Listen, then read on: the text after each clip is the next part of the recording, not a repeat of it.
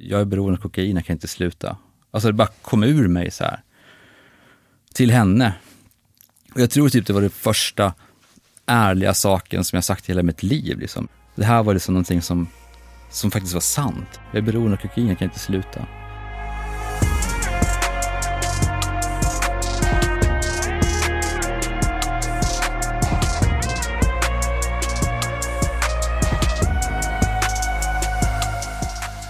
Ja, det är onsdag igen och ni ska känna er varmt välkomna till Hedén med Boman och Granander, en beroendepodd. En podd som jag gör ihop med mina vänner på The House Rehab, Robert Boman och Felix Granander. Den här podden startades en gång i tiden för att försöka krossa tabun kring beroende, försöka sprida kunskap om den här sjukdomen och försöka hjälpa människor.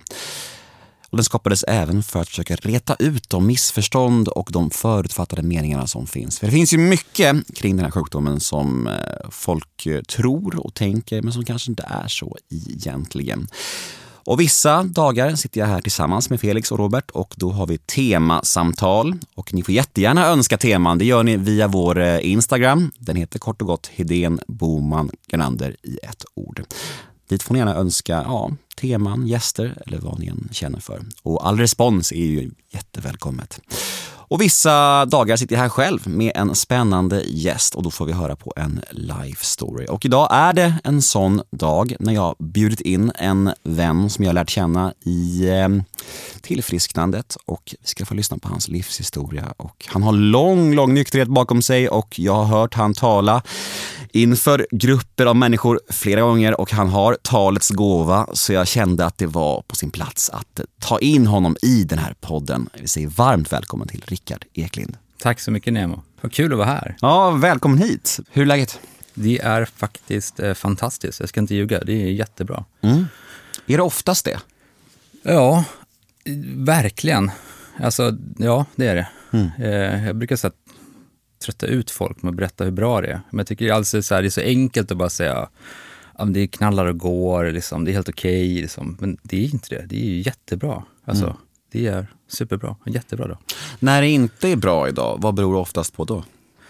Ja, men oftast är det så här enkla saker. Jag har inte sovit, jag har inte ätit, eh, jag har inte liksom tränat, eh, varit på möten, gjort mina grejer. Liksom. Mm. Alltså basic.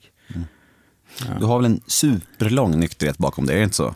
Jo, alltså till och med, ja, jag har nitton års nykterhet faktiskt. Mm. Otroligt, grattis. Tack så mycket. Ja. Och liksom, det är ingenting jag tänker på till vardags. Jag tänker aldrig på att nu har jag varit nykter i arton år, nu är det nitton år. Men när jag tänker på det så är det så här, kommer jag ihåg den där pojken när jag var tjugosju år när jag slutade som, som, som satt där liksom, och, och när jag vände in det perspektivet då är det verkligen helt overkligt mm. att jag har varit nykter i nitton år. Mitt rekord var tre dagar. Mm. Vi kommer nog återkomma till det, känns det som ditt rekord. Men det är nog fint att det är att vi blev nyktra i samma ålder, tjugosju.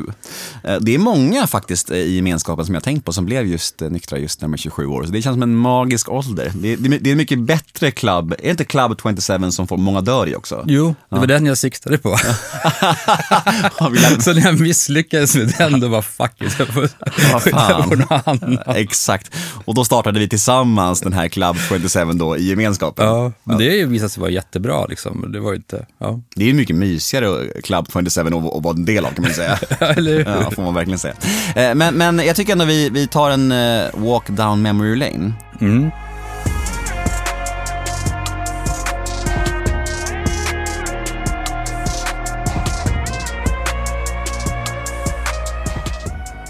Vart tar vi oss då? Vart är du ifrån? Jag är född i Stockholm, eh, så men jag är uppväxt i Falun. Mm. Eh, min mamma och, och pappa skilde sig typ ganska fort efter jag hade kommit. Jag tror liksom min mamma hade någon tro att det skulle bli annorlunda när det, som, det var till barn och så, så blev det inte det. Så då flyttade vi upp till eh, Idre, där min mormor kommer ifrån. Och sen så flyttade vi ner till Falun. Så jag minns egentligen ingenting från Idre, men Falun där jag är uppväxt. Bodde där tills jag var femton år och flyttade tillbaka till Stockholm. Och så dess har jag varit här, så jag började nian i Stockholm igen. Mm. När du säger att din mamma trodde det skulle bli annorlunda när du kom, annorlunda från vad? Ja, men alltså, jag har inte, jag har inte, verkligen, jag har inte dubbelcheckat det alls med mina föräldrar, men liksom, i, i, min pappa han gillade liksom att dricka på helgerna och liksom, eh, festa, ha kul liksom. Man bryr sig inte så mycket om pengar och sådana här saker liksom. Det ska vara nice, som han uttrycker det. Eh, och jag tror att det fanns en förväntan om att det skulle ändra sig när vi var barn liksom, men det gjorde det inte. Eh, så att, men det är, det är min efterkonstruktion, det är vad jag tror. Mm. Den här sjukdomen som vi bär båda två, beroendesjukdomen, har du funderat mycket på vart den kommer ifrån i ditt fall?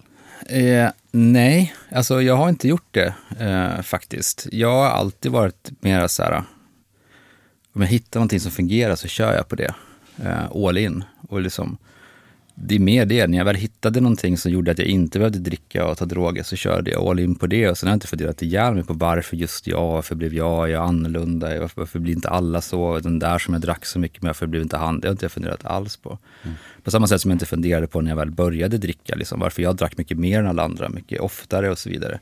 Det är ju bara så, så jag gör liksom. När jag hittar mm. någonting jag gillar så kör jag. Mm. Och jag har hittat någonting som jag gillar nu, då kör jag på det. Liksom. Så att jag har faktiskt ingen aning. Eh, varför jag blev som jag blev. Har du funderat mycket på det? Mm, ja, ja, ganska mycket. Men det känns så naturligt när man, man har det så tätt in på sig. Familjen som jag har haft, då känns det som att eh, det var snarare så här. Det hade förvånat mig om det inte blev så nästan. Deppigt. Deppigt. Ja, men det är lite så. Men, men om vi går, går till din barndom då. Mm. Eh, Idre, lite flyttande fram och tillbaka. Vad var det för typ av barndom skulle du säga? Ja, men, alltså, det var nice liksom. Jag växte upp med min mamma. Min mamma är liksom en helt fungerande, underbar mamma. Och jobbat, tagit hand om mig. Liksom, alltid liksom, gjort det hon har lovat. Liksom, inga konstigheter överhuvudtaget. Liksom. Det, det är liksom inte där som, som någonting... Eh, Blev, blev konstigt för mig. Liksom, jag har ju så här, jag menar, liksom, går mer in på liksom, min, min life story. Liksom. Jag har två väldigt tydliga minnen från min barndom. Det ena var att jag ville vara bäst. Jag ville vara bäst på det jag gjorde, annars ville jag inte göra det överhuvudtaget. Och det andra ville, var att jag ville få bekräftelse utifrån på det. Alltså, det fanns ingenting inom mig som så här, men nu är jag bra eller dålig. Liksom, om du ställde mig en fråga, då tänkte jag, vad vill du att jag ska svara nu? Det var min första tanke. Så försökte jag svara det som jag trodde att du ville höra. Och det spelar ingen roll om det var en lögn eller om det var en halvsanning, om det var sanningen. Liksom, mitt, det enda jag tänkte var, vad vill Nemo höra nu? Så, så mm. försökte jag berätta det. Så ville jag vara bäst. Det är de två sakerna.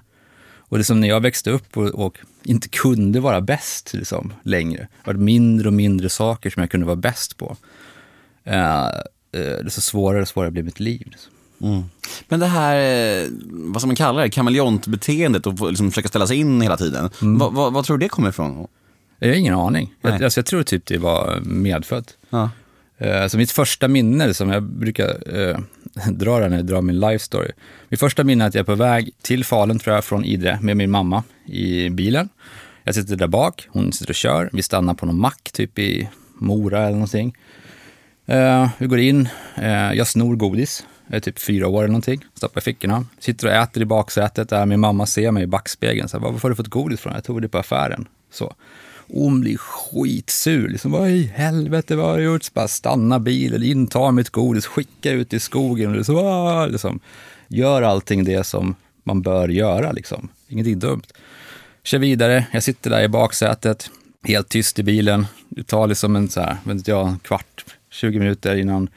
Min mamma lugnar ner sig och sen så bara, är du jätteledsen för att jag slängde ditt godis? Liksom? Förlåt att jag blev så arg, men liksom, man gör verkligen inte sådär. Jag bara, nej, men det, det är okej, liksom. Jag är inte jätteledsen. Nej, eh, vad bra. Och sen så säger jag, jag har mer. Så. Så det är ju mitt första minne liksom. Det är ju inte så att jag hände någonting innan dess liksom. Jag tog godis för att jag ville det. När min mamma blev arg, slängde ut det. Då hade jag visst att jag hade mer i fickan. Och jag liksom var lugn med det. Liksom. Det är mitt mm. första minne. Vad gick fel? Alltså, jag har ingen aning. Alltså, så blev jag. Mm. Och hur utvecklade sig de här personlighetsdragen då i, i tonåren och sådär? Eh, nej men alltså, jag, jag försöker göra någon stringent story av det. Så är det mitt första minne. Mina andra minnen som jag kommer ihåg efteråt är att jag vill vara bäst. Eh, jag vill göra, alltså, säga vad du vill höra. Det är någonting som jag jobbar fortfarande med idag. Liksom. Precis när vi satt här liksom. Befria mig från mitt egoslaveri. Liksom. Att inte försöka imponera på dig för att ni sitter här i en konstsituation och blir intervjuad, utan bara se det som är sant. De två sakerna, ville vara bäst. Jag inte kunde vara bäst. Liksom. Det äldre jag blev, desto svårare var det att vara bäst. Liksom. Jag är ju så här helt okej i skolan, jag fattade, när fröken förklarade, jag kan räkna matte, helt okej. Idrott, jag kan läsa. så skulle vi kunna få för mig att jag var bäst i mitt, mitt huvud, liksom. Inte objektivt, men det var i alla fall rimligt i mitt huvud att jag var bäst, liksom. Och sen minns jag att jag började, eh, blev äldre, liksom, började så här, gå mellanstadiet, började sno saker. Jag snodde ju saker redan när jag var fyra tydligen, men så här, snatta, lite inbrott och sånt där. Aldrig för att jag hade en plan, liksom. Det var bara för att jag mest var uttråkad. Jag tog saker, gjorde saker.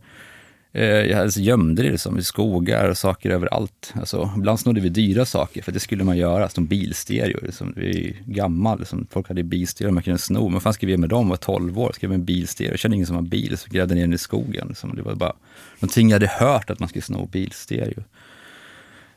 Men som det utvecklade sig, så när jag, helgen innan jag skulle börja sjuan, jag måste ha varit tretton år, då drack jag för första gången på riktigt. Som. Jag måste en kompis som hade en, en, en fest.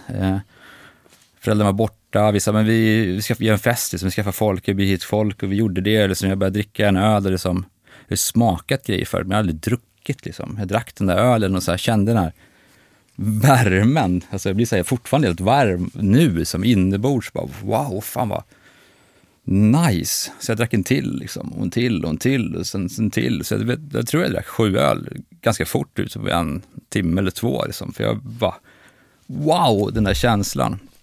eh, Sen tog det bara en timme till typ, sen började jag må illa, för jag hade aldrig druckit för, så jag började känna en helt annan känsla, jag måste spy typ. Jag satt i den där soffan, bara sprang mot toaletten där borta, liksom, försökte komma in, det var upptaget såklart, låg det någon annan och spydde där säkert, så jag försökte springa ut på balkongen, kom inte fram utan spydde i mina händer genom hela vardagsrummet, jag spydde i den där balkongen, där räcket, och bara spydde, spydde, spydde. Jag kunde inte röra mig, jag var liksom helt alkoholförgiftad, låg i en säng med en hink och bara spydde var femtonde minut liksom, hela jävla kvällen, medan den här festen bara fortsatte där ute. Men samtidigt så hade jag den där känslan av att fan, det, det är ju någonting som är nice här. Liksom. Jag gillade inte spya, men så här, jag måste lösa det här. Alltså, det här, det här är ju helt fantastiskt. Alltså, det, det, finns, det finns någonting här.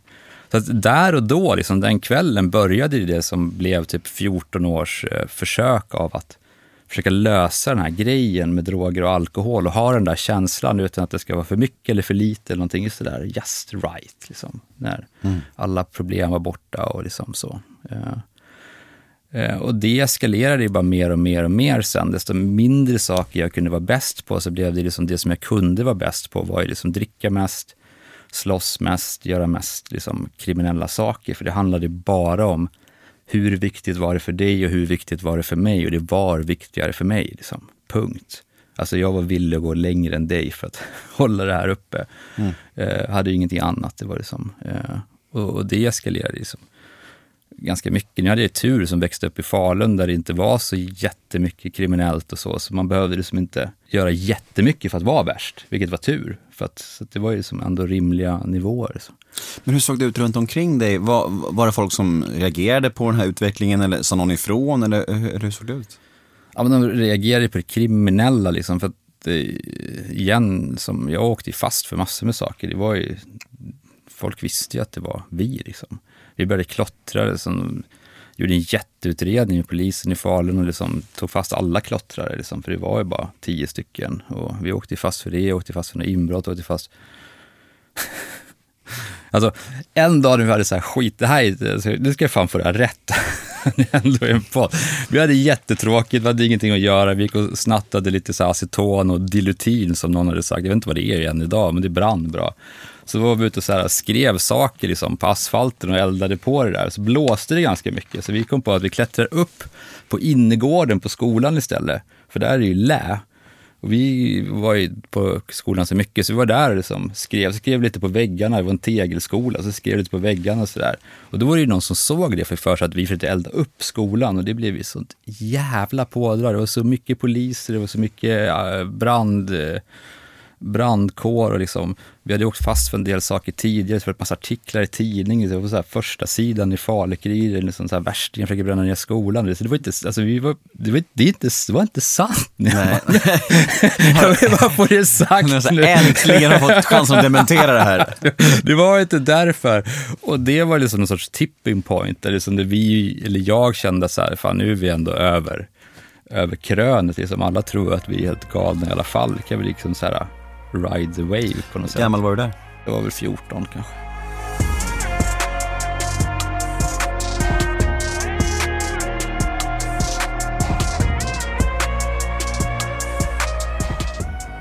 Men var ni som ett litet gäng då som stökade ihop då? Eller? Ja, det var vi. Vi var ju som jag två till som var som kärnan och sen så var det ett gäng hangarounds. Så, eh. Jag tänker att när man, när man är så ung så har man mm. nog inget, väldigt få människor har nog säkert någon konsekvenstänk kring att ja, men det här kanske vi, det kanske är fel riktning och så här. Men när började du reflektera kring att du kanske höll på liksom fel inslagen bana? Eh, alltså jag vet inte om jag gjorde det överhuvudtaget. Alltså, i, i, när jag började nian så flyttade jag till Stockholm igen för att mamma träffade en kille från Stockholm och vi flyttade ner hit liksom. Och då hade det varit så här, jag tyckte väldigt synd om min mamma för hon var väldigt ledsen för liksom så här, för vad jag var på väg och att jag åkte fast för massa saker och så här, vad jag gjort för fel och sådär. Hon hade ju inte gjort något fel, liksom, inte vad jag vet i alla fall. Kanske hon hade, men jag är inte som jag har en aning om. Jag tycker hon är helt fantastisk, tycker jag än idag. Och då flyttade jag ner hit till Stockholm, flyttade till Vällingby, gick till skola i Grimsta. Och då hade jag väl någon så här, eh, jag kände att jag hade någon sorts val där. Och sen så var liksom insatserna lite högre här i Stockholm, Grimsta, än det var i Falun på att vara värst också. Eh, så att jag... Jag valde liksom att hitta ett annat gäng att hänga med då än de här brotts, uttalade brottslingarna. Det kanske inte var värstingar, de som gjorde så, utan mer ett gäng som höll på med musik. Liksom. Det här var ju nittonhundranittioett, liksom Metallica, man var långhårig, eller man, jag var långhårig, hade M C-jacka, lyssnade på hårdrock och spelade grunge, var på väg. Och liksom. Så jag började hänga med, med sådana istället. Och det var ju liksom ganska medvetet val. Och det var också då liksom... alkoholen det blev ännu viktigare liksom, för att då, då var det liksom bara det jag hade kvar, så att då var det ännu mer all in på, på det helt enkelt. Ja, men så tidigare kunde du liksom ha någon slags balans mellan alkoholen, kriminalitet och sen när du tog bort det ena så, ja. Så ökade det andra liksom. Ja, det var ju som det var enda identiteten som var kvar var det där liksom. Jag var också så här, jag var inte så här skitkul att börja skolan i nian och kom från Falun så här, men var en ny kille i klassen och kan inte berätta vad det heter, var det kommer från, bara heter Rickard, jag kommer från Falun liksom, alla bara skitskrattade jättemycket och så här, jag förstår det, det var ju, lät jättekul liksom. Så att det var så här, den identiteten jag hittade där byggde väldigt mycket på, på alkohol liksom. Och vart, vart tog livet vägen då? Men livet och vägen så, jag skolkade svinmycket i skolan i Stockholm för att det var ingen som hörde av sig hem. När jag skol- skolkade i Falun så hörde de av sig liksom samma dag, det värsta grejen. Här kan jag vara hemma liksom, jag tror det är fyrtio procent frånvaro liksom, innan de hörde av sig på en termin. Liksom. Ja, skumt att det skiljer sig så mycket där ändå. Ja, men jag tror det är bara skolor så. Alltså, de, så att det, jag var inte där i skolan helt enkelt. Jag hade typ samma betyg som jag hade när jag gick i Falun för att kraven var väldigt mycket lägre. Eh, så... Där jag växte upp i Falun så var det så här ensamstående mammor med pappor som kom och gick liksom. Det var mm. det som var i det området. Och de som hade pengar, det var de som typ var byggnadsarbetare, elektriker eller rörmockare liksom. Det fanns inga vd:ar eller något sånt där grejer där jag växte upp. Det var liksom, och hantverkare, de hade pengar liksom. Annars var man så här undersköterska eller butiksbiträde. Så jag skulle bli hantverkare, skulle bli byggnadsarbetare, jag skulle bli elektriker. Det kom jag inte in på, så jag skulle bli byggnadsarbetare. Jag började med det, gick i skola, byggnadsarbetare, det var så här... Gå i skola, dricka lördag, söndag, lördag, söndag, fredag, lördag, eh, gå i skola. Alltså typ så här, så som jag hade sett allting där jag växte upp. Liksom. Det var som man gjorde, man jobbade på veckorna, man drack på helgen. Liksom. Så hade man ångest på söndagen och så gick man till jobbet igen. Liksom. Det var det som jag trodde var livet. Liksom. Livet som man skulle härdas ut och liksom man skulle göra det bästa av det. Det fanns liksom inga happy endings eller något sånt där. Eh, så att jag gjorde det.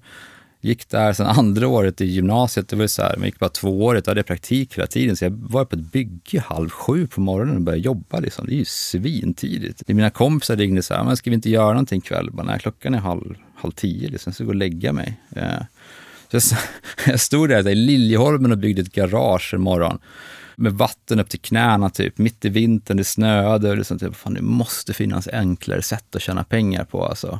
Så kom det in så här en krog som låg där, så kom det in så här kockar vid nio eller någonting när de började jobba, det var så här varmt, de stod där in och tittade ut på oss och skrattade och så, så inte, fan, jag ska jobba på krogen. så, så, så, så gick mina tankar, så jag började jobba på krogen helt enkelt, på någon sorts praktikgrej där. Uh, och det var ju helt fantastiskt liksom. För då behövde man ju inte vänta till fredag, lördag för att dricka. Det var ju som helt okej att dricka mm. torsdag, fredag, lördag alltså, det var så här, onsdag, torsdag, fredag, lördag, söndag ja, dricka mm. Och det, det var ju min, min det var ju en av de bästa tiderna i mitt liv liksom. Mm. Det var jättekul liksom. Jag kom till jobbet fyra, jag käkade mat, jobbade, som, eh, sen den första krogen slöste jag ängde typ vid elva på kvällen, så då så här, drack man lite öl och sen gick man ut på stan och festade liksom, och livet var helt, helt fantastiskt, jätteenkelt. Jag visste vem jag var, jag jobbade på krogen, jag kände massa andra krogfolk, så jag var så cool på stan som jag drack, jag kom in överallt liksom. Det var ju så här svin eh, nice på något sätt, väldigt otillfredsställande så liksom. Det hände ingenting, det var ju som så här Groundhog Day, men jag älskade det. Så jag vaknade, jag käkade frukost och lunch var samma måltid, jobbade, drack, var ute till fem på morgonen, sov till två på eftermiddagen, gick till jobbet igen.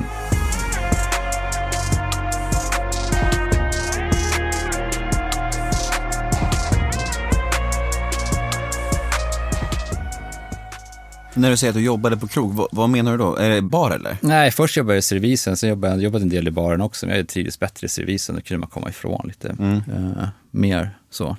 Men det låter, ja men när vi berättar om det så låter det ju det låter ju ganska härligt. Det var ju det. Ja, ja men gud vad fan, det, det, det förstår jag. det men men, men när, när, liksom, när ändrades det? Uh, ja men det gick så här gradvis. Jag hade ju inte börjat med droger då. Jag, jag testade liksom droger när jag fick chansen. Det var ju mest att man skulle röka marijuana eller hasch eller något sånt där. Det var inte min grej liksom. Man blir jätteneråt och konstig i huvudet liksom. Det var inte det jag ville ha liksom. uh, Men jag drack liksom mer och mer. Och liksom blev väl lite mindre kul liksom. Men det var ju liksom ändå ändå hanterbart på något sätt. Jag tror jag skulle säga, om vi inte hade hittat droger så hade jag nog fortsatt fortfarande. Jag tror jag fortfarande jobbar på någon krog och liksom var ganska bitter till folk var alltså, dumma i huvudet och, och druckit. Men eh, sen så här, jag var tjugofyra år, eh, var på en nattklubb på Fleminggatan, väldigt så här ganska tråkig nattklubb måste jag säga. Eh, det kom någon så här en kompis jag jobbade med, en kock som jag jobbade med, var fan, han har amfetamin, ska vi köpa ett gram? Liksom. Och som jag aldrig sagt nej till något, jag har testat allting som kommer min väg eh, på något sätt. Så att säga, man visst kör, så vi tog det där, så gick vi in på toalett och liksom, det här är ju också den glamorösa början. Vi gick in på en toalett liksom, på en jävla nattklubb, liksom, så här, satte oss runt den här toalettstolen, hackade upp det där skiten liksom, och satte oss ner på knäna typ i pisset som det är på en nattklubb och liksom. Så det var min första gång jag tog det, så att jag med knäna i piss och liksom, eh, tog det där. Men jag tog den här jävla linan och, och minns den, alltså den exakta känslan och den här bara ruschen som kom direkt liksom, så bara wow! Alltså jag har aldrig upplevt någonting i dess närhet någonsin. Jag bara åh! Hoppade ut i den här baren och bara som snackade sönder allt och alla och bara wow, folk bara, bara lugna ner Rickard, lugna ner liksom, du kan inte hålla på, så bara fuck you bara, wow! Alltså jag var så här, vad fan nirvana, alltså det var så här, jag hittat det, jag bara drack, jag bara drack jag bara drack och jag var fortfarande den här känslan, jag bara oh, fick en blackout ganska tidigt den kvällen liksom. Jag vaknade upp i baksätet på en, på en bil eh, med mina kompisar. Liksom. Solen var uppe, det var dagen efter. Så jag bara, varför kör vi bil för då? Så att de tittade de bak över nacken så här. Sa jag ingenting, bara, vad är det liksom? Vad håller vi på med liksom? De bara, är du typ tillbaks eller liksom? De, vad menar du liksom? Jag är här liksom. Du har varit så jävla fucked up. Alltså du bara... spårade ut helt, du började dricka upp all min alkohol, du började försöka kyssa mig, liksom, du tog fram kuken och skulle knulla tvn, liksom. Vi var tvungna att ta ut det i bilen och liksom, sätta det här, så vi kunde inte ha det hemma, vi har bara kört runt med i flera timmar nu för att så här, du ska komma tillbaka, så jag bara whatever liksom. Så jag har funnit det jag vill ha. Jag skiter i vad ni säger. Whatever liksom. Ja. Jag tror det, alltså jag vet inte om så här, och det är sant, det är klart det är sant, men så här, jag brydde mig inte ett skit för så här. Jag var tretton år när jag hade den här spygrejen liksom. Fram till dess hade det varit så här, hur ska man göra liksom? Ska man dricka alkohol? Vad ska man dricka? Ska man dricka bara öl? Ska man dricka vin? Ska man dricka liksom whisky? Ska man dricka det kallt? Ska man blanda ut? Ska man dricka mycket? Ska man dricka snabbt? Ska man så här och göra långa liksom. Allting har bara varit en jävla sökande efter att hitta den här jävla ultimata stället där jag är typ helt jävla avstängd i huvudet men fortfarande på på något sätt liksom. Mm. Där jag inte bryr mig om något men fortfarande är med liksom. Det är ju det som har varit målet hela tiden. Och när jag hittade det där och hittade liksom den grejen. Mm. Så att det, så här, det var ju bara yes, och sen tog det bara typ två veckor senare så hittade jag kokain som var liksom som jag sa från början, mitt mål har alltid varit att vara bäst. När jag tog det där kokainet, då, då var jag bäst. Den känslan var så här helt magisk. Liksom. Jag var bäst, jag kunde dricka mycket som helst, jag kunde så här, ta droger. Och så här. Jag var, jag var liksom, fan, det var en av de bästa tiderna i mitt liv. tjugofyra år gammal, jag jobbade på krogen, jag hade hittat den här grejen som jag sökte efter hela mitt liv. Jag hängde på Stureplan, jag kände alla, alla kände mig. Liksom. Det var bara... Livet var helt jävla fantastiskt. Alltså, det var ju den lösningen som jag hade letat efter sen här typ av fyra år. Alltså, jag har aldrig så här känt att, eller vetat någonting. Jag har bara så här känt att, att jag är annorlunda, jag passar inte in, jag är inte bäst, jag är inte den. Liksom. Jag har liksom alltid haft den där känslan. Det är därför jag hittade de här små sakerna där jag kunde vara bäst, jag kunde vara kriminell, jag kunde dricka mest, jag kunde göra de sakerna. Och när jag hade hittat någonting som jag bara instant, jag kunde bara ta det och så var jag där. Liksom. Mm. Jag var ju där jag sökte efter. Alltså, jag skulle som inte hymla med det. Hade den där skiten fortsatt fungera så hade jag aldrig slutat. Alltså aldrig. Jag hade dött lycklig liksom. Eh, oavsett hur det var. Men problemet är att det slutade fungera ganska fort. Jag var tjugofyra när jag började ta det. Liksom, de månader senare så var det liksom så här. Varje gång jag var ute och festade. Eh, och jag jobbade på krogen så jag festade ju fem dagar i veckan. Ett år senare så var det så här. Skit i festandet liksom. Jag behöver inte vara ute på Stureplan. Jag kan sitta hemma med två kompisar och liksom spela poker och lyssna på musik och tycka att vi var bäst istället. Ett och ett halvt år senare så hade jag liksom skulder på flera hundratusen, stal pengar från jobbet, jag stal pengar från langare, jag liksom gjorde allt som fanns liksom, för att göra det.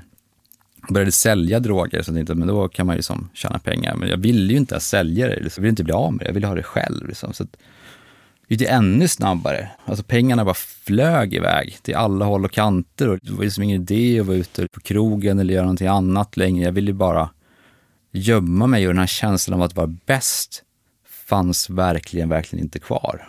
Och jag började så här få ångest och så här bara vilja sluta liksom. Och det som var den stora grejen var det som drev mig, tror jag, det som var pengarna. För jag, liksom gjorde, jag tjänade ganska mycket pengar. Jag fick in det pengar. Jag sålde droger, inte att jag var så här, sålde jättemycket. Men liksom, fick en del pengar på det, men allting bara försvann, försvann, försvann hela tiden. Skulder, liksom, tog förskott, tog lån, tog grejer liksom, till höger och vänster. Och pengagrejerna blev liksom ett, ett problem. Och liksom, det var då som jag sa att mitt rekord var tre dagar. Det var då liksom, nu ska jag sluta. Liksom. Jag, ska inte, jag ska inte ta någonting mer. Men det tog tre dagar som bäst. Oftast tog det två dagar. En dag, ingen dag.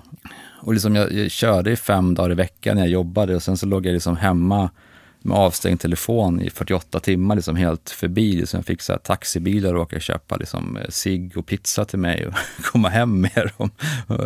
Och sen var jag bara tillbaka till jobbet. Och gjorde den där, gjorde den där grejen. När jag bara drack liksom. Så här, ett typiskt dag i, i, i mitt liv. Liksom. tjugosex år gammal.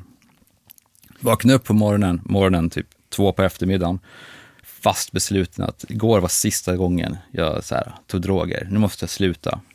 Kommer till jobbet eh, tre, käka middag, lunch, lunch, frukost, middag, måltiden.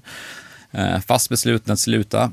Eh, vid klockan sex eh, får för mig att ta någon sorts återställare av något slag för att jag började bli bakfull. Så jag tog någon öl eller någonting, någon glas vin eller någonting medan jag jobbade.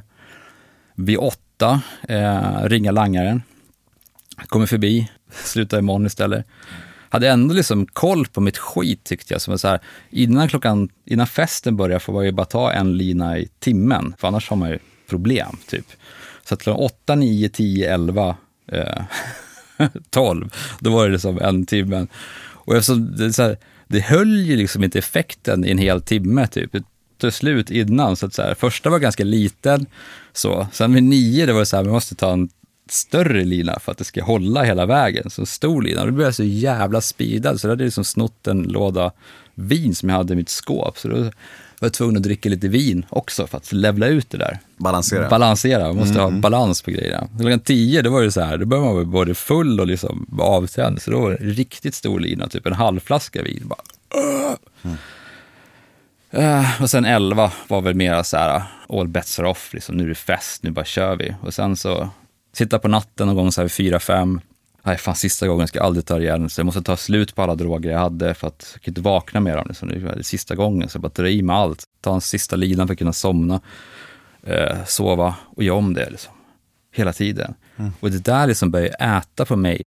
Och det fick mig också så här ändra umgänge, umgås med andra personer liksom så här, för att ja, i efterhand kan jag ju se liksom att folk gillade ju inte mig för att jag var ju lite så här oberäknelig och full och påtänd mest hela tiden, men också liksom att folk som ifrågasatte mig kunde inte vara med liksom. Mm. eh, för att då var ju inte jag bäst liksom. Så jag måste hitta folk som fortfarande tyckte att det jag gjorde var var okej okay, liksom. Mm. Jag var tjugosex år och liksom hade alla de här skulderna och alla de här grejerna. Jag hade bara hållit på i två år och liksom bara kände jag måste sluta, så jag bytte jobb, eh, bytte flickvän, liksom, gjorde sådana andra saker. Eh, ingenting fungerade såklart liksom. Började tycka sämre och sämre om mig själv, började så, fundera mer och mer på liksom, vad fan skulle jag göra med det här.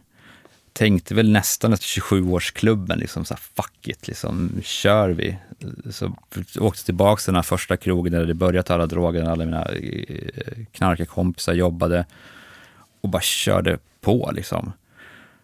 Men det funkade ju som inte.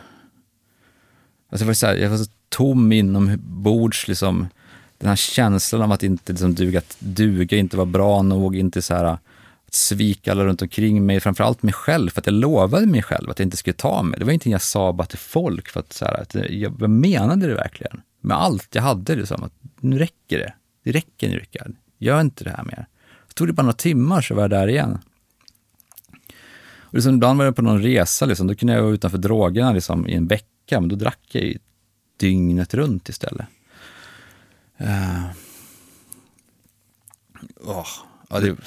det är så intressant det där med att, att, att när man kommer ifrån sina droger att man, att man, och då tror man att man är lite lugn på något sätt. Ja. Man, men jag, jag, jag minns att jag säsongade på ett ställe där jag visste att det inte fanns några droger. Jag bara, det, då, då är det jättebra, då finns inga, min, min drog finns inte där. Mm. Då höll jag på att supa ihjäl mig liksom. Ja. För jag, som sagt, dygnet runt. Jag söp mig till panikångest typ varje dag. Ja. För att jag bara så här, jag måste, det blir ju så. Har man den här problematiken så, så, så finns det liksom inga kryphål på så sätt. Nej, verkligen inte. Och liksom så här, vilken, alltså jag kunde ju så stå och hitta någon sån jävla amerikansk hostmedicin liksom. Ja, men ta det liksom, så här, vad som helst. Liksom, det är inte så att någon, alltså en favoritdrog, absolut, men det är inga hämningar att ta vad som helst som bara påverkade mig på det minsta sätt liksom. Mm. Uh, och liksom, jag var inte ens bäst när jag var själv i rummet längre. Så jag kunde sitta själv hemma och knarka så mycket droger som helst. Det var fortfarande liksom inte bäst i rummet liksom. Och då det började bli så här riktigt jobbigt. Eh, och jag minns så här, den dagen jag slutade med droger, jag satt hemma hos min flickvän eh, som jag hade lovat liksom, att jag inte tog droger för, för att hon gillade inte det liksom. Eh, jag hade tagit droger varenda dag, jag var tillsammans med henne utom en, och då var hon jätteorolig för att hon tyckte jag var så konstig liksom. Vad fan har du gjort för någonting? Så var det så här, jag har inte tagit droger idag liksom. eh, jag satt hemma och sen jag hade liksom kokain, jag hade liksom ropp, jag hade en jävla ecstasy-grej, jag hade jättemycket alkohol, jag hade allt man skulle tänkas behöva liksom. Men det där jävla hålet bara var större och större och större, så jag kunde inte längre, så jag bara, bara satt där på det där köksbordet så här, bara, uh, jag är beroende av kokain, jag kan inte sluta. Alltså det bara kom ur mig så här till henne. Och jag tror typ det var den första ärliga saken som jag sagt i hela mitt liv liksom. Det här var liksom någonting som som faktiskt var sant. Jag är beroende av kokain, jag kan inte sluta. Och jag berättade det för några och så bara, va? Men du har ju slutat liksom. Det, vi har ju pratat om det. Nej, alltså jag har tagit varenda dag så vi har varit tillsammans. Jag kan inte sluta. Liksom. Mm. Och jag känner den här känslan så här, och hopplöshet liksom. Och, och, och liksom att det var förbi. Och jag började bara börja gråta liksom, också på något sätt. Som det första gången typ, jag kände som jag grät på riktigt. Jag har gråtit massor med gånger mest för att få någonting för det. Men nu var det så verkligen jag verkligen grät för att mitt liv var liksom över. Hela den illusionen som bitade mitt liv på att jag är duktig, jag kan saker, jag är bäst, jag är det här liksom. Det var ju som, jag hade erkänt för mig själv och en annan att det är inte så längre. Och jag bara låg där och bara grät och hon låg och tröstade mig. Jag började gräta säkert i, fan vet jag, två timmar i sträck. Liksom. Jag kunde inte sluta. Jag bara, bara låg där i fosterställning och bara... För det var över liksom. Det var inte så här att... Ja, det var början på vändningen och sånt. Det var så här, jag gav upp. Alltså det var så här, fan skjut mig, liksom, lås in mig, gör vad fan ni vill med mig, jag orkar inte liksom, jag har verkligen försökt men jag kan inte.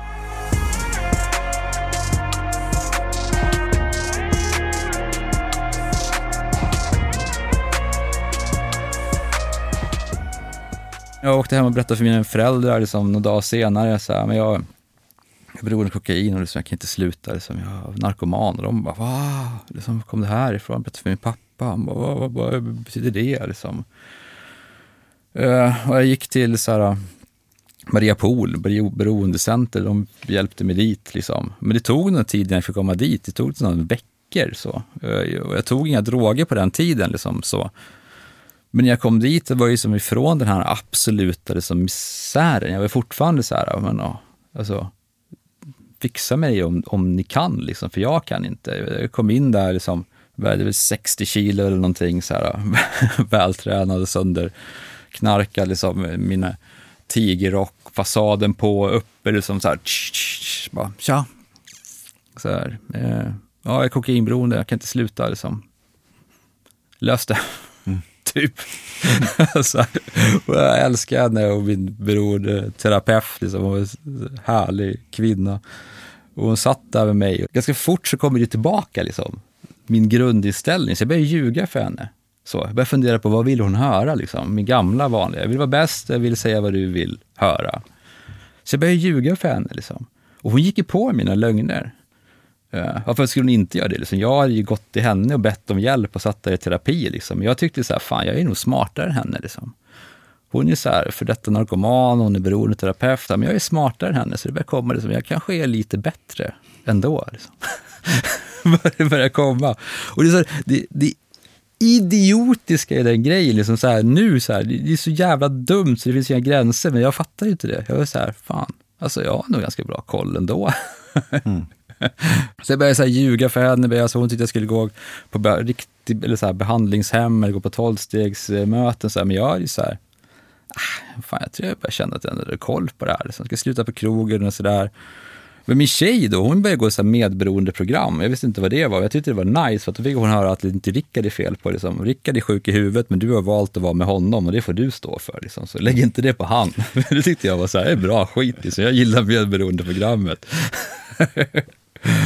Men då kom de så här, men du måste sluta, du måste sluta dricka också. För jag drack ju hela tiden. Alltså, på tal om det jobbade säsong, jag började jobba på Fjärdalbanas krog. För det är en liten ö, jag tänkte så här, mm. ringa mina langare så kommer jag orka åka ut till den ön. Så jag var där och jobbade liksom. Och jag drack hela tiden. Jag drack när jag jobbade, drack så här, jag var en jävla festvåning där uppe. Så här, mycket så här sill och nubbe så här. Stod där typ med en där nubbeflaska och typ någon som tittar typ mitt öppet och bara klunkade den där jävla spriten liksom, för att jag behövde få den här grejen. Men jag hade inget problem med alkohol liksom, det var bara drogerna som var ett problem i mitt huvud. Men den här min flickvän, den här terapeuten gick liksom ihop och liksom så här, du måste sluta med du måste sluta med alkohol också. Det går liksom inte att skilja på de här drogerna liksom. Du måste sluta med dem också. Eh, och jag var liksom så här, mm, jag var ju tillbaka till den. Liksom. Jag säger vad ni vill höra. Liksom. Så att jag sa, liksom, fine. Alltså, om ni vill det ska jag göra det. Och det här var den trettonde juni tvåtusentre. Liksom, fredag den trettonde beslöt jag mig för att jag skulle ha min sista fylla. Jag liksom gick ut och tog en fylla. Jag gick ut och liksom, käkade en fin middag. Käkade så här, fördrink, förrättsvin, varmrättsvin, efterrättsvin. Så här veckan. Jag gör ju inte det. Liksom. Men då tänkte jag skulle så här... Go out, go out with a bang. Ja, och så, men det, ja, sen slutade det på några där skitställe med massa jägermeister och öl. Så här. Det var ju det som jag ville ha egentligen. Men jag gjorde det bara för att de sa att jag skulle göra det. Och min tanke var som jag där, det var trettonde juni, fan nykter i tre månader eller någonting så det här jävla gnället lägger sig. Sen så, så kör vi igen. Liksom. Ingen som helst plan på att det var sista jag skulle dricka. Och mitt liv blev precis så där jävla tråkigt som jag visste det skulle vara. Liksom. Jag satt hemma en fredagkväll och kollade på Let's Dance eller vad fan det var som gick på fredagkvällar på den tiden. Käkade så här fläskfilé med Café de Paris-sås och eh, pommes frites. Skittråkigt var det. På alla sätt och vis. Precis som att jag visste det skulle vara. Liksom. Hjärnan bara gick högvarv hela tiden. Bara tiltade, tiltade, tiltade. Alltså det var tjugohundratre, det fanns inga iPhones och såna här grejer. Så jag läste böcker. Liksom. Jag läste böcker hela tiden om jag inte jobbade och sov. Liksom. Jag orkade inte med min egen hjärna. Jag behövde liksom, någonting som tar bort det hela tiden. Liksom. Jag slutade gå på den här terapin för att jag började sluta med droger och med alkohol. Liksom. Fan, jag är ju klar. Liksom. Alltså, jag dricker inte ens längre. Alltså, jag behöver ingen jävla terapeut för det här. Jag har ju gjort det. Liksom. Jag hade ingen aning om någonting annat. Jag var ju nykter. Det var ju det som var mitt mål. Mitt liv sög. Alltså bokstavligen. Och den här kom tillbaka. Jag måste vara bäst. Alltså jag började komvux. Jag måste läsa upp mina betyg. För jag är inte så jävla bra betyg. Det var två år. Så jag läste naturvetenskap. M V G, allt. Liksom, så här, skitviktigt. Så här, jättehöga betyg. Så här, högskoleprov. Fick ett och nio. Jättenära två noll. Var sur över det. Men det var ändå bra. Liksom. Det är bra. Var med tidningen. Smartaste ditt så här. Där du bor. Bara, wow! Jag började bli bäst igen. Jag ljög mer och mer. Började på K T H. Läste teknisk fysik. Inte för att jag liksom ville läsa teknisk fysik. För att jag lovade mig att det var det svåraste du kunde läsa. Liksom. Där går de som är bäst. Så jag började läsa det för den sakens skull. Alltså tillbaka i den här jävla snurren. Och det enda jag tänkte på, förutom att jag ville vara bäst. Och det var så här, när är det okej för mig att dricka och ta droger igen? Eh. Och liksom så, saker som jag kommer ihåg än idag, liksom, om man blir påkörd av en bil, då bryter benet typ. Då får man åka till sjukhus och då får man ju liksom lugnande. Det är ju okej. Okay, liksom. Så att det är inte helt fel att bli påkörd av en bil. Så, sådana saker, men det var inte så jättelockande. Däremot så man, det här är väldigt O P K, men om man är i Australien på en fest, så en riktig jävla jetsetfest, där det är en massa brudar och båtar, så går det runt dvärgar med silverbrickor på huvudet med kola på. Då får man ju ta liksom, för ett sånt tillfälle. Och det är så här, du kan sitta och skratta åt det nu, men det var det, det var det enda jag tänkte på när jag inte läste en bok eller jobbade eller något annat. Det var det enda jag tänkte på, liksom, när är det okej för mig att ta droger igen? Alltså så. Och jag trodde ju liksom jag var klar eller så. Liksom, jag, tog, jag var ju nykter, jag drack ingenting. Det var det enda. Det som ändrade hela den grejen, det var att liksom, jag hade lovat min flickvän att inte kolla på porr. Jag sa, jag vill inte kolla på porr längre, och jag, vad gör jag? Jag säger vad du vill höra, så jag sa absolut. Sen fortsätter jag göra det som jag alltid gjort.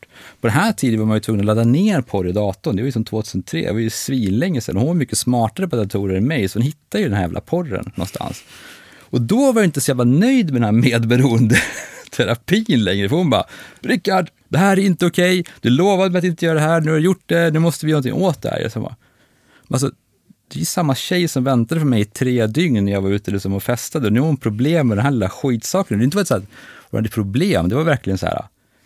Det var stopp liksom. Hon sätter en gräns. Hon satte en jävla gräns. Vad i helvete? På en sån här skitsak liksom.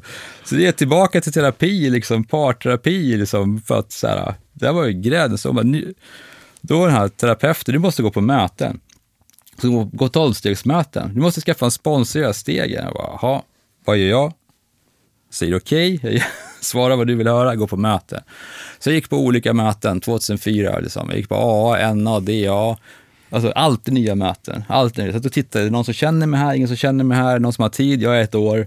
Så fick jag så här applåder. Fick en bricka. Och så här bara, wow. Så gick jag på ett nytt möte. Någon som känner mig här. Någon som vet för mig här. Jag är ett år. Fy fan alltså. Sorry. Ja, ja, ja, ja. Jag vill ha bekräftelse. Ja, jag, jag, jag, jag dömer inte det här för dig. Ja. Så jag gick runt på de där liksom. Vart jag något bättre av det? Nej.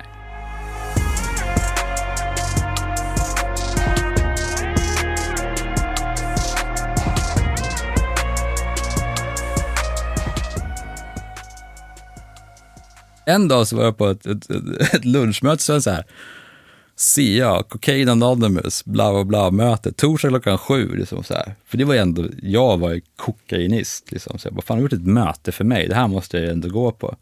Kommer på det här mötet en sommar två tusen fyra, det är två personer på mötet. Det är en kille som vill sluta, det är en som har typ två månader, och jag är ett år, så jag är bäst. Så jag är så här, jag är hemma liksom. Så jag började gå på det där mötet.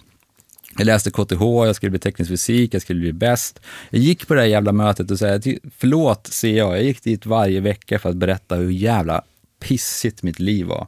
Alltså hur mycket dåligt det var, hur jobbigt det var, mycket idioter som var runt omkring mig. Det var inte särskilt mycket folk på det här mötet, det kanske var fem sex personer. Så man fick ju dela i tio femton minuter. Och så bara spy ut mig över så här, och det är det hjälpte, tyckte jag sen. Jag har fått berätta. Och det var säkert folk som sa liksom att, att man eh, skulle ge stegen och så. Jag hörde inte det i alla fall. Robert, som du känner som så här, stod i den här eh, podden, han var där. Och han var ju cool liksom. Han var ju snygg, han var cool, han hade så här aura. Och jag ville bli Roberts kompis. Eh, så jag började prata med Robert. Han frågade, behöver du en sponsor? Jag bara, pff, jag visste inte vad en sponsor var, men som jag vill vara med Robert så jag sa absolut. Jag vill ha en sponsor om jag får dig liksom. Så kom jag hem till Robert, hans skit eller hans kontor, hans skitcoola kontor och liksom så här, fan det här jag vill vara här. Vet du vad han gjorde? Nej. Han läste en jävla bok. Stora boken. Han satt där och läste det fan nittio minuter. Ah, shit.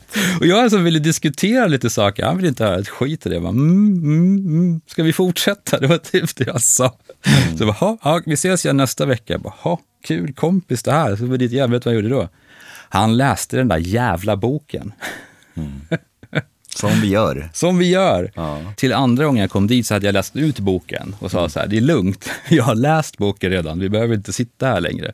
Men han trodde inte jag hade förstått så han fortsatte läsa. Tredje gången hade jag insett det är ungefär så här vårt förhållande kommer se ut. Han kommer berätta saker för mig som inte jag vill höra så jag sket i det. Fortsatte gå på C A-möten. K T H hatade det, det var svinsvårt, jag klarade det. Och så satte Record Strike, jag klarade det.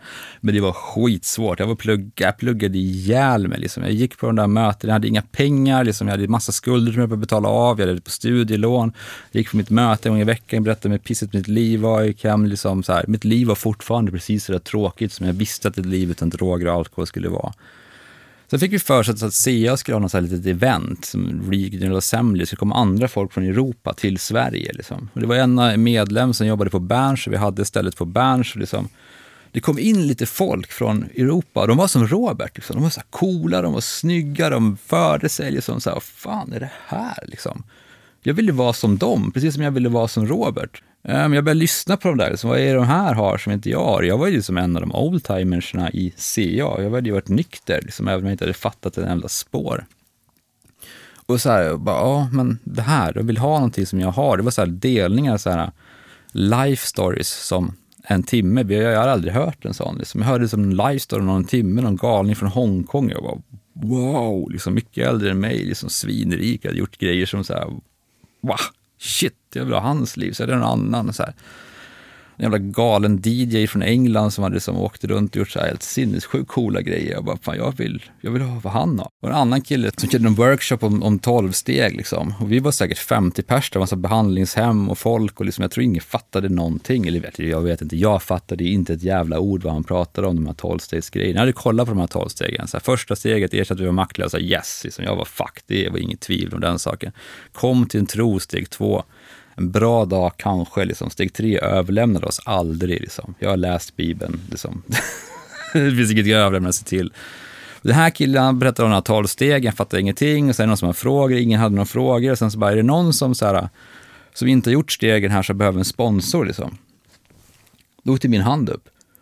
Det var enda i hela rummet som räckte upp handen där. Jag har varit nykter i då, två år. Liksom. Mitt hand var upp där. Och alla de här C A-folk, vad fan har du gjort stegen? Liksom, inte du, så här, nej. Och jag, den där tänkte på, vad fan gör min hand där uppe? Liksom. Jag vet inte ens hur det gick till när min hand åkte upp. Liksom. Jag bara, fuck. Liksom. Han bara, jag ska prata med dig efter det här. Liksom. Jag bara, åh, helvete. Liksom. Ah, nu är det så ute. Nu vet alla om det. Liksom. Fan, jag kommer typ bli utslängd. Liksom. Jag bara, han kom fram till mig. Så har vi längre varit nykter. Liksom. Jag har varit nykter i två år, som jag sa, som det var. Tre år. Ljög som vanligt, för jag ville imponera på honom. Han bara, good for you, but are you happy? Frågade han. Och det var så här, jag minns den frågan så jävla väl. Liksom. But are you happy? Liksom. Det var någon som, så här, som slog mig i magen. För det första var jag så här sur. Liksom. Har du inte hört någonting? Jag har varit nykter i tre år. Jag går på K T H. Jag har inte druckit. Jag har gjort allt de här. I ett och nio högskoleprover. Jag inte förklarar det för en engelsman. Vad fan det betyder. Liksom, så här. Och du befråkar av happiness. Liksom. Vad fan har det med saken att göra? Jag är ju nykter. Liksom. Men sanningen var ju, jag var, alltså, svaret var liksom bara no. Jag bara, no, så bara, exactly, I'm gonna give you a sponsor. Och den där killen som liksom kom från England, jag glömmer aldrig. Han åkte till England och gjorde sina delningar och sin, spred sitt budskap. Han hjälpte mig den dagen att skaffa en sponsor. Den här gången liksom lyssnade jag på den här jävla sponsorn. Liksom. Jag hade så här sett liksom vad det kunde ge de här personerna och sagt att det var inte, de var inte födda så här. De hade blivit så här. Och det var någonting som hette de tolv stegen som hade lett dit. Liksom. Och jag bara, fuck me, jag vill ha det. Fick en ny sponsor, fantastisk person, och liksom igen läste boken, liksom den här gången lyssnade, jag skrev under, jag gjorde grejerna, så jag gjorde första, andra steget, gjorde tredje steget, jag överlämnade mig till Gud så som jag uppfattar honom, gjorde fjärde steget, gjorde så här, mina gottgörelser, eller fjärde steget, skrev upp vad jag var rädd för, rädselister, harmlister och så vidare, och gick igenom de här grejerna. Och jag kom till det här femte steget, satt med honom och hade gjort det liksom, och pratade om mina rädslor, och mina rädslor var ju liksom inte var bra nog, inte var bra nog, inte var bra nog, tusen olika varianter av att inte var bra nog liksom, om man ska ju så här efterkonstruktion av det. Och kom till den här sista rädslan, eller den första som jag skrivit ner liksom. Och han bara, ska vi gå igenom det här igen liksom? Alltså den här rädslan. Så här, och jag bara tittade på honom och bara, nej, vi behöver inte det. För jag hade förstått liksom, hela mitt jävla liv hade försökt få er bekräftelse, andras bekräftelse. Jag ville att du, du, du, du skulle bekräfta mig. Jag ville att ni ska göra som jag vill. Jag hade förstått att jag inte behövde det längre, att jag var perfekt precis som jag är. Jag är inte ett jävla misstag, utan jag är jag, och jag är stolt över det. Och det enda jag behöver ändra var mig själv. Och jag förstod det, alltså så här, jag förstod det där och då, att jag behöver bara ändra mig själv. Jag behöver inte ändra någon jävla professor på K T H för att, liksom, vad han ska tycka om mig eller någonting. Jag behöver bara ändra mig själv. Och jag började skratta liksom. Jag började så här, så, lika mycket som jag grät när jag berättade att jag hade problem med droger, lika mycket skrattade jag då. Och, liksom, jag tror också det var typ en av de första gångerna jag verkligen skrattade för att jag var lycklig, glad. Liksom. Jag skrattade åt roliga filmer, jag skrattade åt när folk ramlar och slås. Jag så här, skrattade, ha ha ha, liksom. Men det här var från mig, liksom. Jag hade förstått. Mm. Det behöver bara ändra mig själv. Liksom. Efter det här trettio år har slitit att försöka ändra hela världen, vilket är svårt liksom. Vi som har försökt vet att det är ett hårt jävla jobb att ändra andra personer. Bara ändra mig själv, jag fattade det där och då. Käkade en pizza där med honom och jag bara, bara satt bara yes. Åkte hem så här, ni som har gjort stegen vet att man ska ta ner boken, jag har sjätte, sjunde steget, gå igenom liksom, jag har gjort det här rätt liksom, så här, jag gjort det, jag bara satt där, så jag bara yes. Sen såg jag mig omkring så här, i min lägenhet och bara okej, okay. Alltså du vill gå på K T H, du vill inte ens gå på K T H, du, alltså. Alltså, du har en flickvän som är helt fantastisk eh, på alla sätt och vis, men liksom, varför blev vi ihop, liksom, vad är det här, vad är mitt, liksom? Mm. Det här är ju inte mitt liv liksom. Det här är ju, det är ju bara här liksom. Mm. Men jag hade fattat liksom, och som jag säger till folk som gör så stegen och så nu, du ska inte förstå allting där och då, det är som att förstå några koncept och några grejer liksom. Att det finns ett sätt, det finns en lösning. Nu jobbar jag ju fortfarande nitton år senare på det här hela tiden, men jag hade fattat, så att då började liksom den här grejen. Jag åkte på ett event i, i England liksom, så det var åttahundra C I A-folk som bara stod och hoppade och skrek, och det var liksom rave-disco och det var Red Bull, det var så här, livet var kul igen liksom. Jag bara sov inte på hela helgen, sprang på allt, missade flyget hem, och jag bara wow, liksom, jag har hittat det liksom. Jag åkte till U S A och träffade fler folk liksom, så här, när jag hittat en lösning då vill jag ha mer liksom. När jag hittade droger vill jag ha mer, när jag hittade alkohol vill jag ha mer, när jag hittade en lösning vill jag ha mer. Och bara åkte runt, gjorde det här grejen. Det slut med min flickvän, liksom, gav bort lägenheten till henne, hoppade av K T H, sa till min mamma, jag älskar dig men jag måste åka till Thailand liksom, på ett halvår. Bodde på Thaiboxens läger och jobbade som dykare liksom, och livet var nice igen för att jag levde mitt liv liksom, mm. det jag vill göra. Och jag hade fått de här verktygen med mig liksom, så här, det här behöver jag göra. tolv-stegsprogrammet är väldigt tydligt liksom, gör det här på morgonen, gör det här på dagen, gör det här på kvällen, du hjälper andra liksom, stick to the program.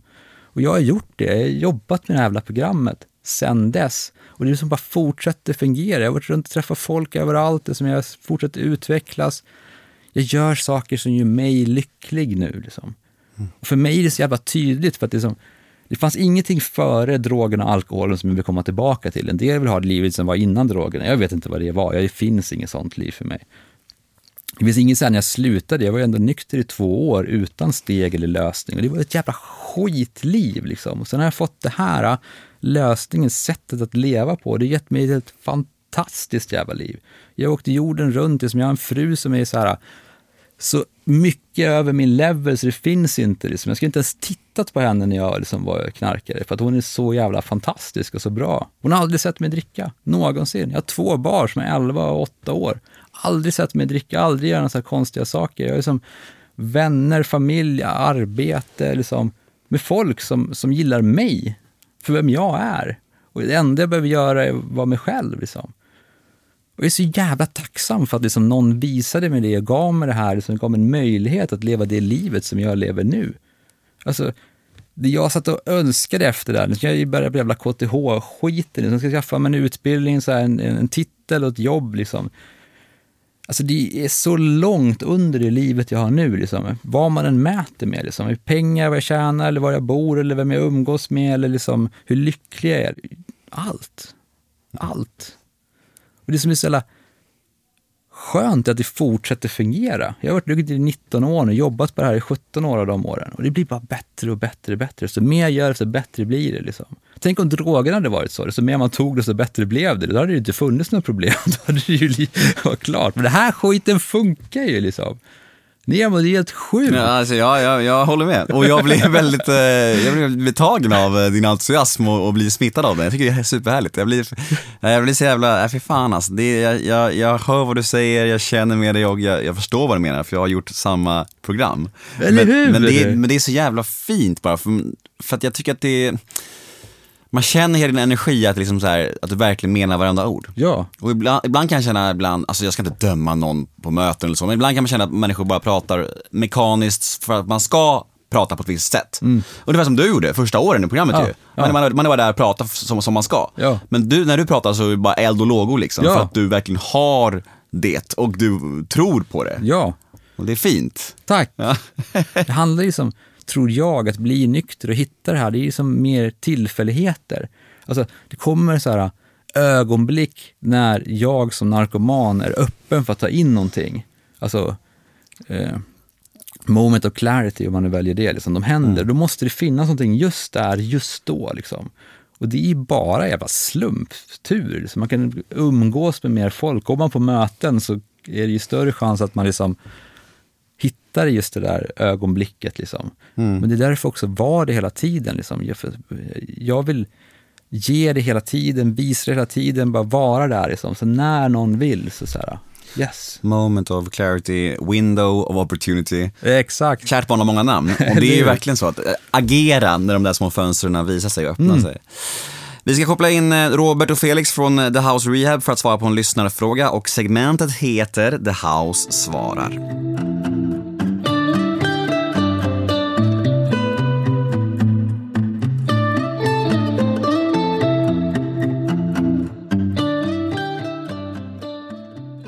Ja, då har jag fått sällskap av mina kära vänner och kollegor från The House Rehab. Jag har Robert bredvid mig och jag har Felix till andra sidan bredvid mig. Hur mår ni grabbar? Hej! Vi mår fint tack. Hur mår du Nemo? Jo, jag mår ganska bra. Hur mår du Felix? Jag mår bra. Mm. Ska vi hugga tag i en uh, liten lyssnarfråga? Ja, det, det tycker jag. jag. Kul, vi kör. Uh, frågan lyder så här. Hur ska man närma sig en aktiv som pendlar mycket i humör och tillstånd? Hur ska man bete sig när personens dåliga dagar är som helvetet på jorden? Och hur ska man lära sig att de dåliga dagarna inte nödvändigtvis betyder slutet på relationen? Mm. Oj, det där låter eh, rörigt. Eh, och det låter ju som att den här personen eh, håller på att utveckla ett anpassningssyndrom, skulle man kunna kalla det för. Eh, försöker anpassa sig efter sin beroendes mående och, och, och situation. Och här handlar det nog snarare om att han eller hon behöver ta hand om sig själv. Eh, mm. Och sätta gränser. Um. Det blir ju lätt när man bor och lever med en aktiv person i ett beroende att man börjar glömma bort sig själv och att mer och mer av ens liv och ens vardag handlar om att parera den som är aktiv i förhållandet. Och i det så förlorar man ju som sagt sig själv, vad man själv tycker, vem man själv är, och när man egentligen borde sätta gränser och komma ihåg vad man själv behöver. Mm. Ja, det blir ju lite varningsklockor som ringer för mig i alla fall, bara hur den här frågan formuleras, det här med hur ska jag vara mm. på den här, hur ska jag anpassa mig liksom. Mm. Mm. Det blir ju, man, man vill ju kunna vara sig själv liksom. Ja, vårt råd är ju att den här personen ska söka hjälp mm. för ett medberoende och mm. att vara anhörig till en person som uppenbarligen inte mår bra. Mm. Toppen, bra svar. Eh, och om man vill kontakta er på The House Rehab så kan man göra det, hur då? Både på e-mail och telefon. Eh, man kan mejla sandra at the house rehab dot com eller alicia at the house rehab dot com. Precis. Och så har vi vårt telefonnummer på hemsidan. Ja. Toppen, tack för ett klokt svar. Tack själv. Tack.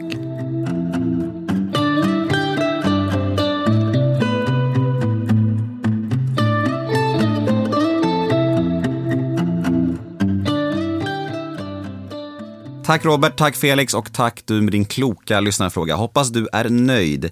Jag sitter här med Rickard Eklind och vi har fått åka med på hans eh, berg-dalbane life story som var en virvelvind av eh, härlig energi. Alltså. Det som jag tar med mig från den här historien framförallt är att du verkligen trycker på skillnaden att vara nykter utan program och vara nykter med program. Mm. För att det är svart och vitt. Det är svart och vitt. Mm. Och det är det som jag kan säga nu, liksom, nu är jag tillfrisknad. Alltså jag har liksom inte slutat, bara slutat med alkohol och droger, liksom också förstått grejen. Liksom. Mm. Och det är svart och vitt. Verkligen, och det är någonting man behöver påminna alla där utom som, som bara plockar bort alkohol och droger och känner att det, ingenting händer. Det finns ett skäl till det. Mm. Lyssna på Rickards, Rickards historia och, och ja, så kanske ni förstår lite mer om det. För det är verkligen, det, det är viktigt det där. Det går liksom... Alkoholen och drogerna har ju som sagt varit någon slags lösning för oss väldigt, väldigt länge. Så när vi tar bort det så måste vi ju få in någonting nytt. Det är ju så bara. Ja. Fan vad grymt det här var, Rickard. Tack Nemo. Tack för att du kom förbi. Tack för att jag fick komma. Ja. Och tack till alla er som har lyssnat där ute. Ni är fantastiska. Jag hoppas vi hörs igen nästa onsdag. Och ja, var rädda om er. Puss och kram. Hej hej. Hej då.